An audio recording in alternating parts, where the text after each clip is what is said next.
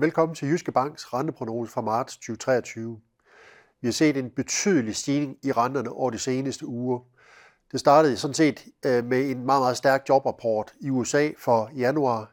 Den kom i starten af februar.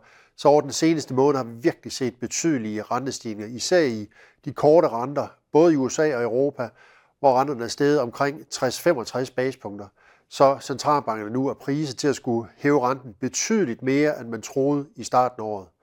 Den amerikanske centralbank ligger til at skulle hæve renten med omkring 100 basepunkter mere.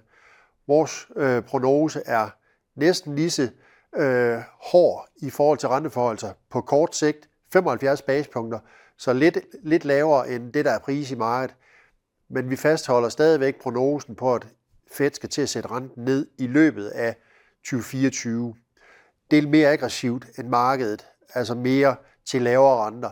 Så den amerikanske centralbank, de kommer altså til at skulle hæve renten på kort sigt, men sætte renten ned på lidt længere horisont. Så det er sådan meget klart i forhold til os, hvordan historien har været, at den amerikanske centralbank, de egentlig gerne har vil overshoote på renten, altså komme til at hæve og stramme pengepolitikken faktisk mere end det, der måske egentlig var tiltænkt, for derefter hurtigt at vende rundt.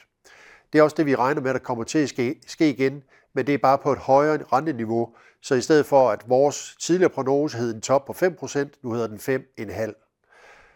Det betyder også, at de amerikanske renter de kommer til at stige på kort sigt i den korte ende, men når vi kommer nærmere en recession, som vores økonomer stadigvæk venter i 2024, jamen så kommer den amerikanske centralbank til at vende rundt. Det betyder også, at de lange dollarrenter de er ved at være tæt på toppen. Det betyder ikke, at de ikke kan komme til at stige på helt kort sigt, men når vi kigger i hvert fald ind i anden halvår, så forventer vi stadigvæk et noget lavere renteniveau i USA.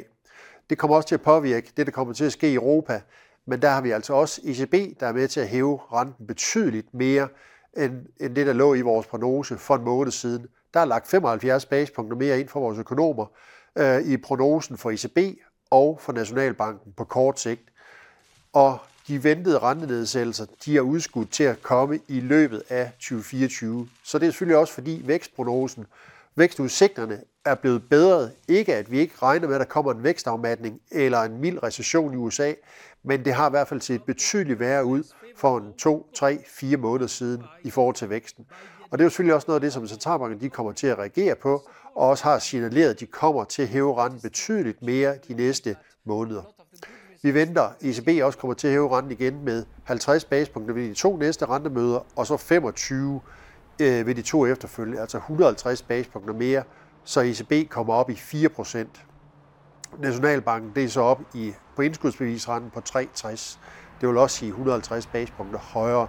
Og det kommer altså også til at betyde, at de helt korte renter i Danmark, fixingerne, pengemarkedsfixingerne, de kommer altså til at stige måske ikke 150 basepunkter, men om i hvert fald omkring 100 basepunkter mere i forhold til dagens niveauer.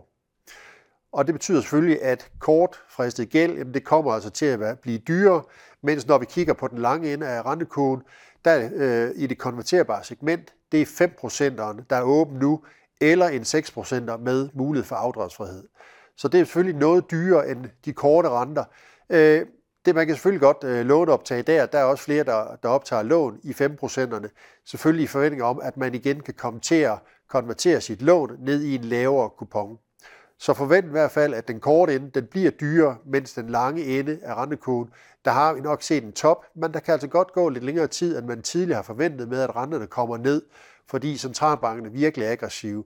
Og en af øh, målepunkterne der, det er selvfølgelig at kigge på inflationen i, euro, øh, i euroområdet, den har toppet, den er på vej nedad, og den kommer også til at falde yderligere i år. Men kerneinflationen er altså stadigvæk stigende i euroområdet, og det er altså noget af det, der også har bekymret ECB-medlemmer. Og det er altså noget af det, som de mest højagtige centralbankmedlemmer, altså dem, som gerne vil hæve renten, stramme pengepolitik mere, de har fået rigtig stærk medvind på det seneste.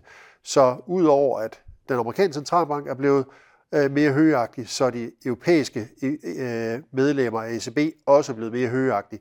Så den kombination sammen med stærke nøgletal har altså været med til at presse markedsrentet betydeligt højere op, så vi har nogle meget, meget flade rentekurve. Det vil sige, at der er ikke ret stor forskel mellem korte og lange obligationer, når vi kigger på sådan noget 1-2 års løbetid, og så ud omkring øh, 5-10 års løbetider. Renterne er stort set på samme niveau. Vi regner med, at de lange renter kommer til at give sig først, altså lidt lavere renter der, i hvert fald falde lidt mere end de korte renter, fordi centralbanken kommer til at hæve renten med meget af det, der allerede er priset, og så når vi kommer nærmere ind i løbet af 2023 og nærmere rentenedsættelsen, jamen så kommer vi til at se en stejlere rentekurve, altså de korte renter kommer til at falde noget mere end de lange renter. Tak fordi I så med.